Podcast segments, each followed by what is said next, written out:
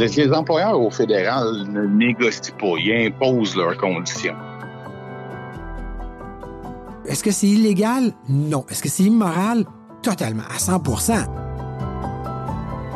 On veut des rapports de force euh, qui, qui sont sains, qui sont dans l'équilibre, qui sont dans le bien de toutes les parties. Au Canada, les banques, les entreprises de télécommunications ou de radiodiffusion, celles du transport aérien, ferroviaire et maritime, et la plupart des sociétés d'État fédérales ont une chose en commun. Ce sont des organisations sous réglementation fédérale. Elles sont environ 22 000 au pays qui emploient près d'un million de travailleurs. Mais ces organisations, réglementées par le Code canadien du travail, ont une autre chose en commun en cas de grève ou de lockout, aucune règle n'empêche la partie patronale d'avoir recours à des travailleurs de remplacement, des briseurs de grève. Alors que des dispositions anti-briseurs de grève sont en vigueur au Québec depuis 1977, rien d'équivalent n'existe dans les lois du travail fédéral. Cette situation crée au Québec une inégalité puisque des employés syndiqués selon qu'ils travaillent sous réglementation fédérale ou provinciale, n'ont pas le même rapport de force pour défendre leurs conditions de travail et leurs droits. Je m'appelle Lynne Boily. Bienvenue dans le balado Le Québec à travers ses luttes ouvrières, produit par la Fédération des travailleurs et travailleuses du Québec, la FTQ.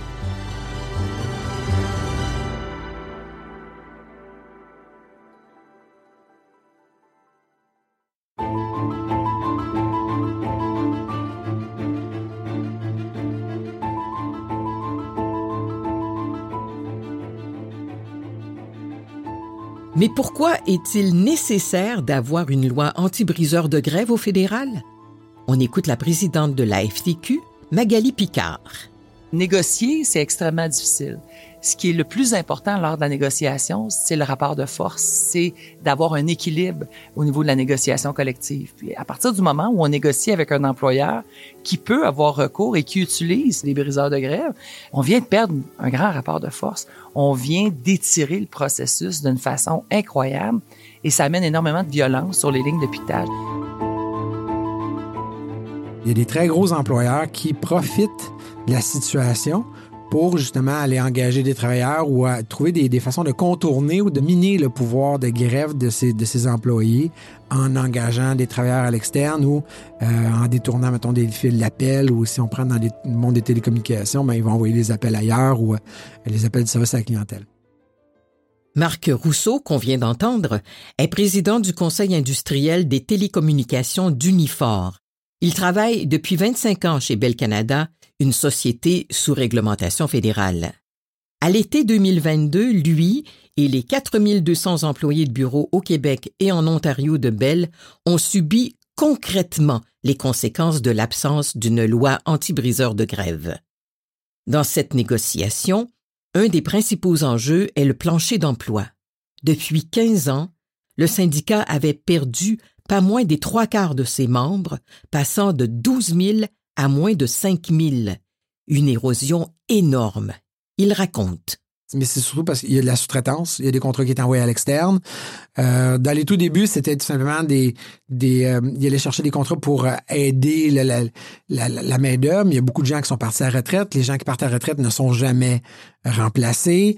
Et puis, tout ça fait que c'est une... Fait que tu l'érosion naturelle, mais tu l'érosion aussi des demandes, des nouveaux services qui sont offerts. Au lieu d'être offerts à un employé syndiqué, va être tout de suite envoyé à un sous-traitant. Comme ça, ben, ils ne contreviennent pas à la convention collective parce que ça dit que aucun employé ne doit perdre sa job pour euh, s'en aller à l'externe.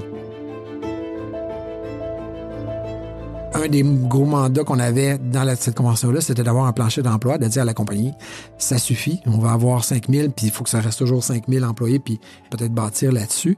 c'est là qu'on a fait, bon, après un vote de grève, on est allé chercher un mandat de grève de pas loin de 80 euh, de nos membres.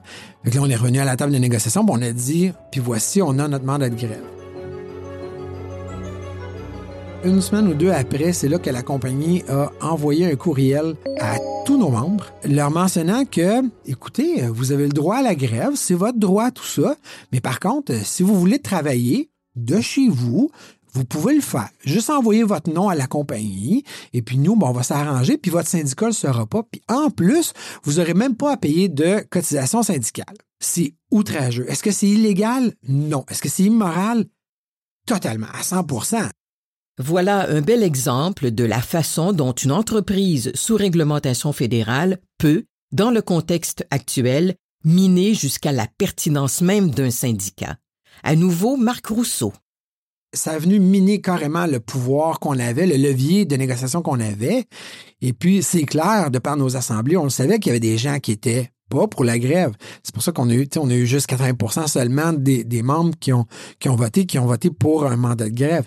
Fait qu'on sait très bien que là-dedans, il y en a euh, qui, ont voté contre le mandat de grève. Si on revient, ça revient à peu près à 20 Si la compagnie a assez de noms qui sont rentrés, ben, eux autres, ils se sont dit, l'affaire est dans le sac. S'il y a des gens qui ont répondu positivement à ce courriel-là, nous, on ne le saura jamais.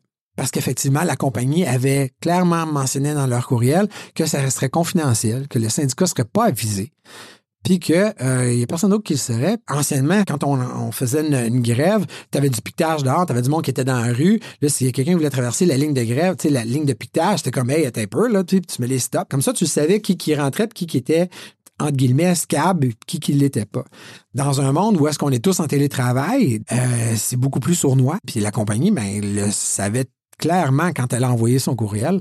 Donc, grâce à un simple courriel, Bell Canada a réussi à éviter la grève, car le comité de négociation, n'ayant plus le rapport de force qu'aurait pu lui donner un mandat de grève, a été contraint d'accepter la plupart des conditions de l'employeur, et la grève n'aura jamais lieu.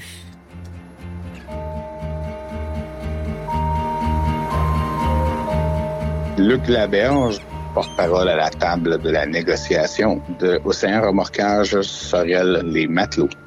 Entre juin 2022 et mars 2023, les huit matelots de l'entreprise Océan Remorquage à Sorel-Tracy ont été en conflit avec l'employeur pour réclamer de meilleures conditions salariales et des changements aux horaires de travail.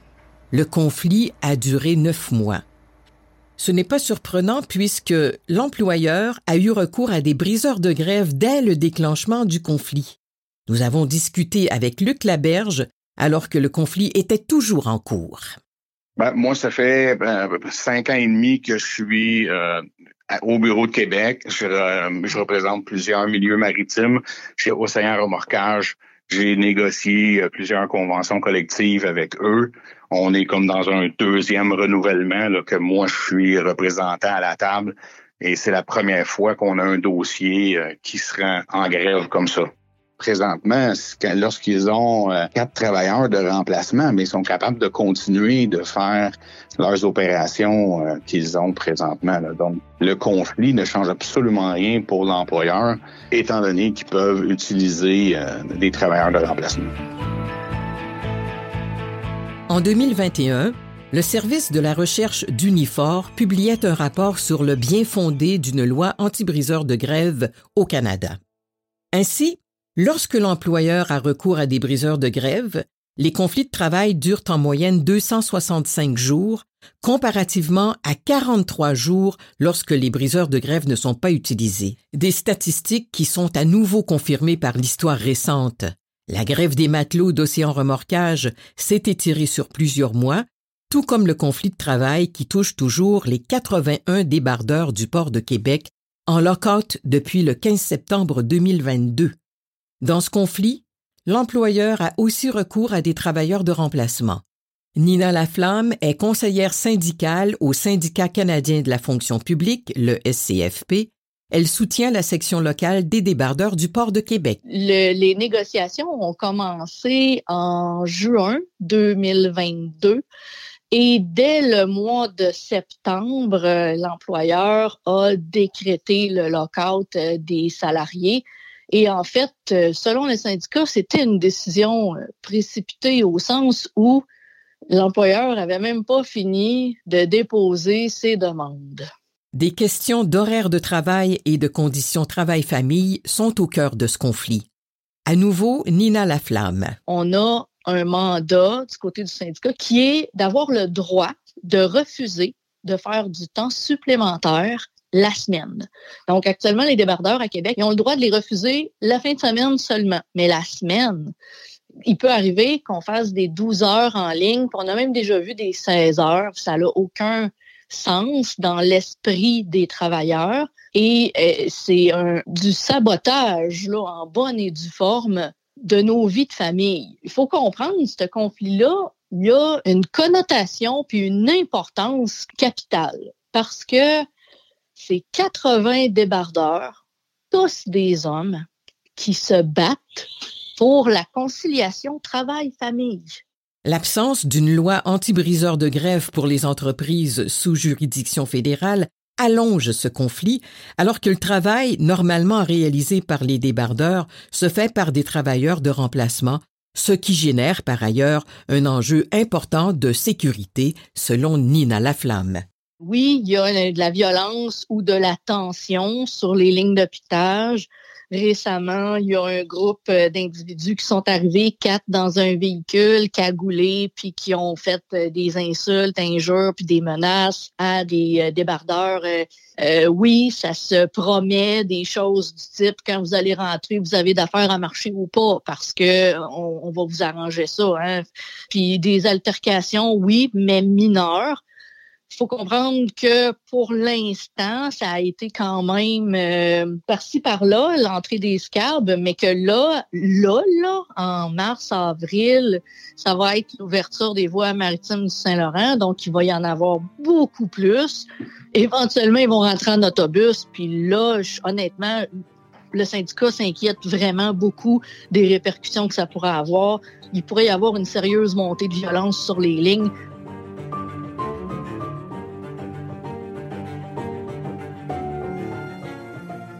On peut se poser la question, pourquoi n'existe-t-il toujours pas de dispositions anti-briseurs de grève dans le Code canadien du travail? Magali Picard. J'aimerais bien avoir la réponse, mais je pense qu'on en a parlé en disant qu'au Québec, on est plus progressiste qu'ailleurs au Canada. Et ça, c'est une réalité. Pour avoir travaillé euh, longtemps, milité pour un grand syndicat canadien, j'ai souvent parlé de nos deux grandes solitudes et ça en fait partie. On a vraiment au Québec euh, une approche qui est très différente et euh, je suis pas en train de dire que le reste du pays ne souhaite pas voir une loi comme celle-là, bien au contraire. Le lobby des grandes entreprises canadiennes est extrêmement fort et on a rarement eu des gouvernements qui étaient vraiment là pour les travailleurs à travers le pays. Pourquoi il n'y a pas de, loi anti-briseur de grève au fédéral présentement? Marc Rousseau. Peut-être parce que le besoin ou le, le, le, y avait pas, le syndicat était pas qu'il était pas assez fort, mais il n'y avait pas assez de voix qui parlaient pour ce, fait-là. Euh, depuis l'arrivée des libéraux, c'est quelque chose qu'on a commencé à marteler, même je dirais depuis le premier mandat de, Justin Trudeau. Je pense que ça pas que ça a jamais été mis sur la tablette du haut. Ça a toujours été comme dans le milieu de la pile, puis plus la pile s'empilait, mais plus le dossier comme il descendait un peu dans, dans le bas de la pile. Puis à chaque fois qu'on revenait ou à chaque fois qu'il y avait une session de lobby qui était organisée soit par notre syndicat, par Unifor, ben on essaie de ramener ça un peu sur, sur le, sujet, ben, vous en faites quoi là, de la loi anti-briseur de grève? Ah, ça s'en vient, ah, ça s'en vient. C'est toujours un peu comme ça, ça s'en vient. Mais quand les élections arrivent, ben tout d'un coup, tout prend le bord, puis tout est mis de côté. Au Québec, c'est en 1977, à la suite du très long et très dur conflit à l'usine United Aircraft à Longueuil, qu'une disposition anti-briseur de grève a été adoptée. À ce jour, elle demeure presque une exception au Canada, puisque seule la Colombie-Britannique s'est dotée d'une disposition semblable. L'Ontario en a aussi eu une brièvement en 1993 mais le gouvernement conservateur de Mike Harris l'invalidera en 1995. Les dispositions anti-briseurs de grève au Québec sont en outre une référence dans le reste du Canada, rappelle Magali Picard. C'est la loi qui est prise le plus souvent en exemple lorsqu'on parle de loi anti-briseur de grève. on est fiers de ça. Au Québec, vous le dites, on est très progressiste. Et euh, ce qu'on souhaite, c'est le demeurer. On, ce qu'on souhaite, c'est de rappeler aussi à la population, ça veut dire quoi ça être progressiste?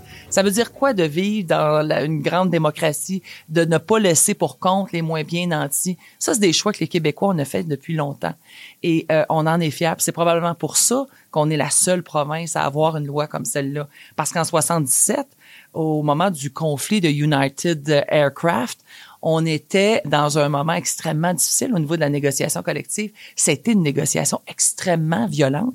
Et euh, à ce moment-là, tout le monde a été interpellé par ça. Ça démontre à quel point on n'accepte pas ça, ce genre de déséquilibre-là au Québec. On veut des rapports de force euh, qui, qui sont sains, qui sont dans l'équilibre, qui sont dans le bien de toutes les parties.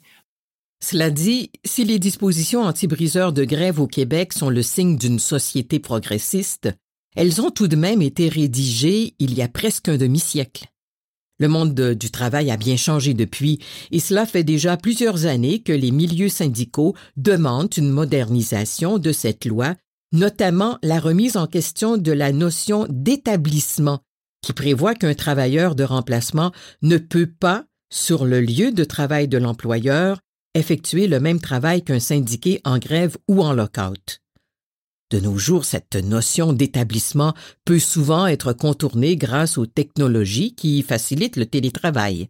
Magali Picard. Il y a un comité de travail, bien sûr, qui regarde tout ça. Donc, euh, oui, c'est clair qu'une loi qui a été créée en 77, il y a certainement euh, des petites clauses normatives qui devront être revues. Mais là, c'est difficile d'être capable d'attraper l'employeur qui va aller outre la loi, qui va décider de faire appel à des briseurs de grève en leur donnant accès à leur système informatique à, partir de leur domicile ou n'importe où dans le monde. Parce qu'aujourd'hui, on le sait, avec la globalisation, la mondialisation, hein, on peut avoir recours à des centres d'appel, on le vit là, dans les grandes entreprises à travers la planète. Donc, c'est extrêmement facile pour les employeurs de contrer cette loi-là.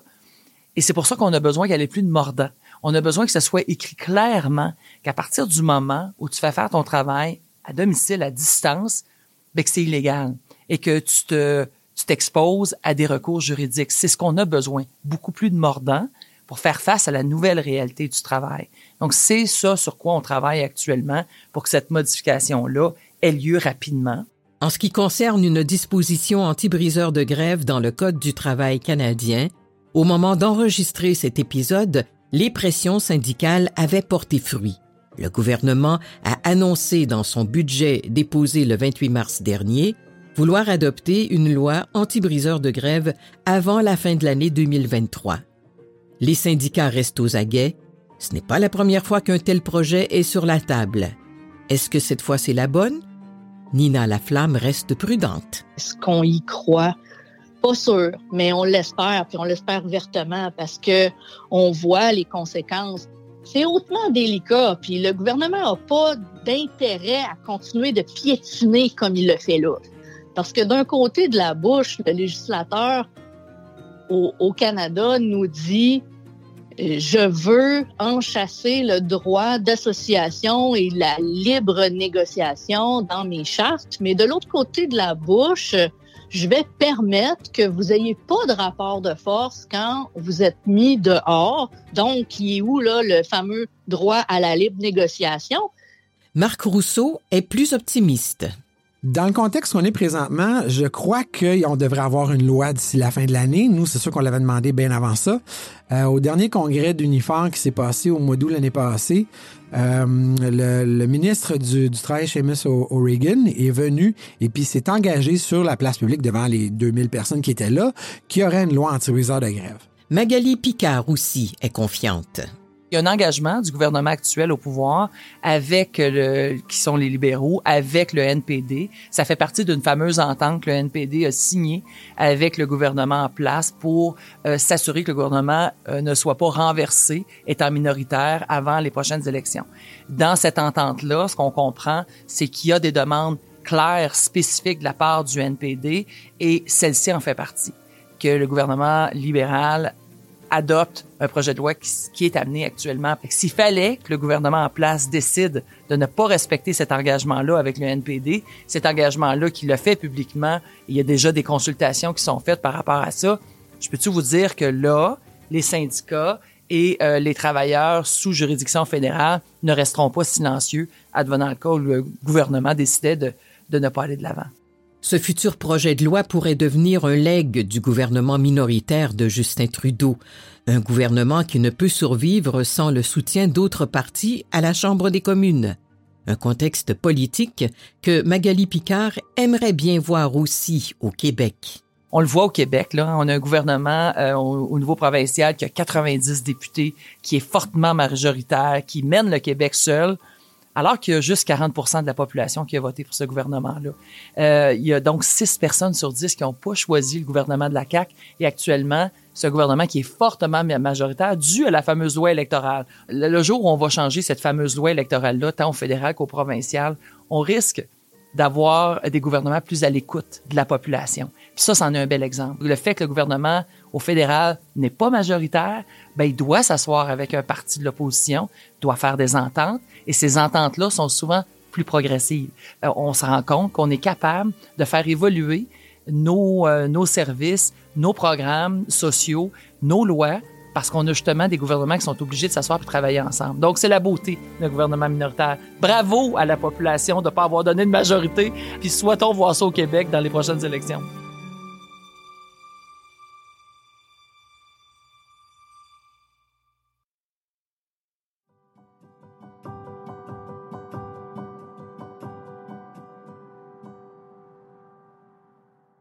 La FTQ remercie Luc Laberge, Marc Rousseau et Nina Laflamme.